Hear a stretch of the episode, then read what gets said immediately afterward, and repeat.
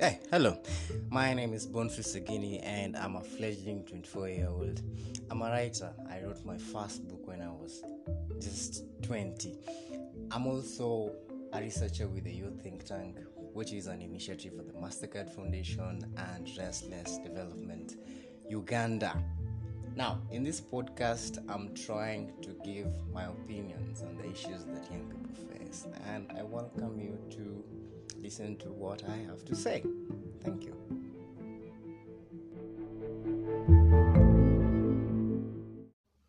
Now, this is my very first podcast, and I'm going to give the analysis of the job market and also tips you can use to place yourself in a good position to get a job and other opportunities that you may want to pursue. And the reason for this is because, I've been receiving some requests from a number of people, young people on LinkedIn and even on Facebook, to link them to a job. But the fact is, I'm also a young person who is trying to look for a job, and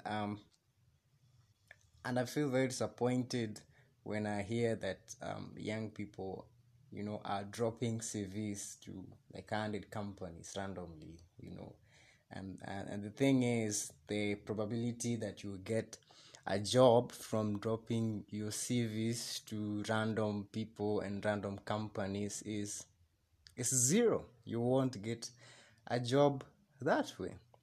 And I think that we can be more deliberate about getting a job than that. It's like stray bullets. You really cannot hit anything, and we know that unemployment is an issue right now, and we can find ways of placing ourselves in positions that can give us the opportunities that we want.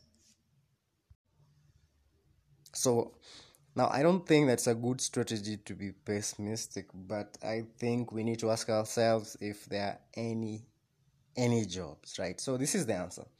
So they are obviously jobs, because we get some job adverts. If you subscribe to the Star Classified, you're going to get job alerts. So they are jobs, and the vacancies are there every day. So what's the issue then? It's that there are too few jobs for too many qualified people. You see. You see, when my father was in college, he got employed immediately after college, and my mother was employed, in fact, after class 8, and the same to my grandfather, and at that time, a bit of education could get you a job, but right now, I think you have to really do more than the 844 system to get a job. And I was listening to the CS for youth, CS Margaret Cobia, saying that the public sector is not going to employ people anymore, and the reason for that is because the people in the sector are enough, and they themselves are calling for higher remuneration and better working conditions and better retirement packages. And so there's that, and obviously there are people who are going to retire and they're going to resign, and so there are those job opportunities, but the big issue is that there are too few jobs. For so many of us who have gone to university and even done extra courses and all that. So.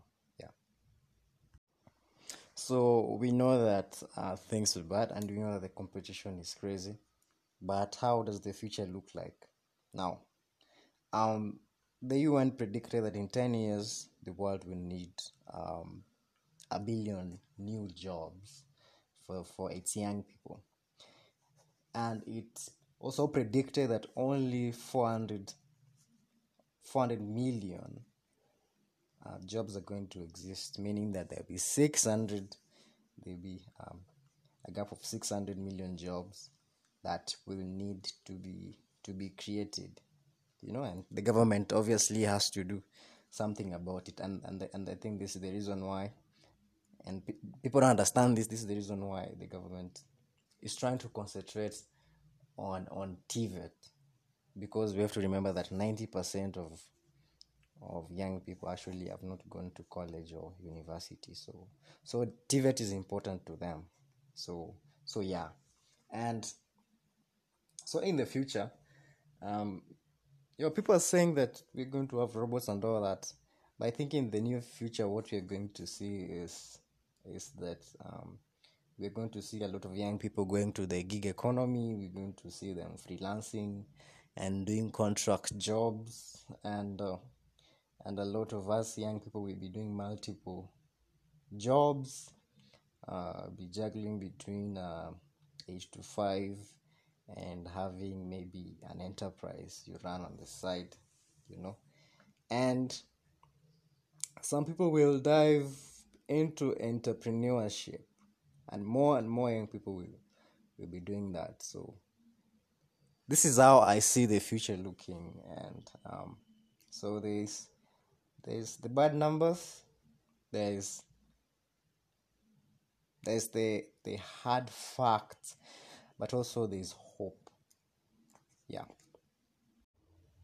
So finally, here I have 4 tips for you on how you can place yourself in a position to getting a job or employment or even entrepreneurship, So the first one is this: be malleable, be adaptable, be flexible. I feel that adaptability is underrated. I think it's a very important skill, especially at this particular time of industrial revolution and all that, but also a time in which the unemployment rate is very high. Be very adaptable, I was attending a book launch, and the speaker asked all of us who were seated whether we earn from the things that we studied in university. I tell you, the number of people who raised their hand was so underwhelming. It's like 3 people out of 200. It's just to say that a lot of people out here don't actually become the things that they learned, And sometimes you might do medicine, you might do law, and you might go for so many years doing something, and then in the end become something else. And I think this is what you should do. You should just go to where you get opportunities, to where life, nudges you to. I think that's very important. I think we should quit the thinking that we have to become the things that we studied. Sometimes when you grow up, you realize that the thing you wanted to be, you don't want to be that thing anymore, And for me, that's engineering. I think I really don't want engineering anymore, although I was very passionate about it. So yeah. So be flexible and go to where opportunities are. And number 2, quit dropping CVs. CVs are important, but what you write on it and how you write on the CV is what's even more important. So the thing is, go out, look for opportunities, volunteer. People say they don't want to volunteer, but volunteering is one of the best ways. Actually, right now, it's the best way of getting job experience and some of these opportunities. I am a volunteer myself, and I have seen what it has done to the lives of so many people.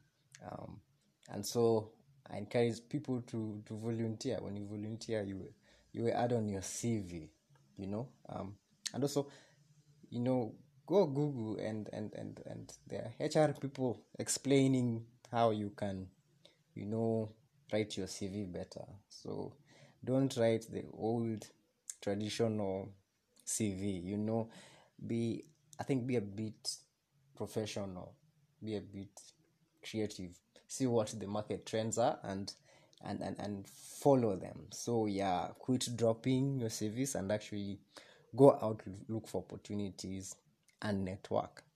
Now, There's something I learned from a research done by Dalba, and that was that young people who are in societies or some kind of social network have a higher chance of success. So network, join a club, and these people are going to forward to you opportunities.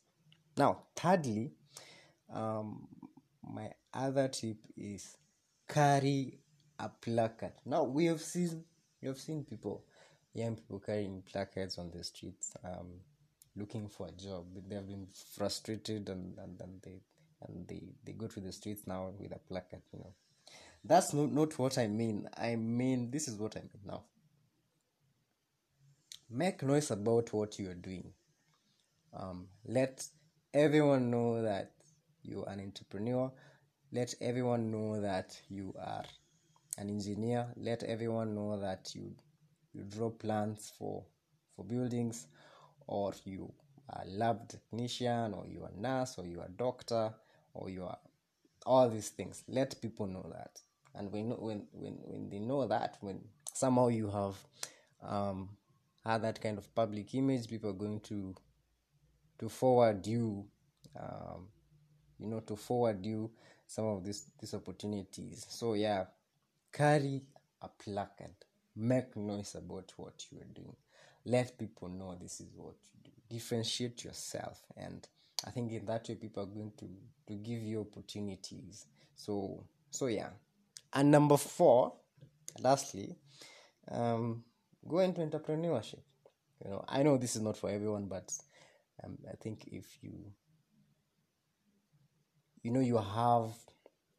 are resilient and you feel that entrepreneurship is for you, go for it. I think there are so many myths about entrepreneurship, and I think I'll do an episode on this. But increasingly, entrepreneurship is becoming an option of many young people. So when all these things, sometimes you'd want to do entrepreneurship and know the other things, and sometimes you may want to do entrepreneurship because the other things didn't work. Whichever way you get into entrepreneurship, know that it's increasingly becoming an option for many people, and actually it's the only option for from a development point of view to create employment and solve the crisis of unemployment of young people. So yeah, guys, thank you for listening to me, and wait for my next episode. So thank you guys.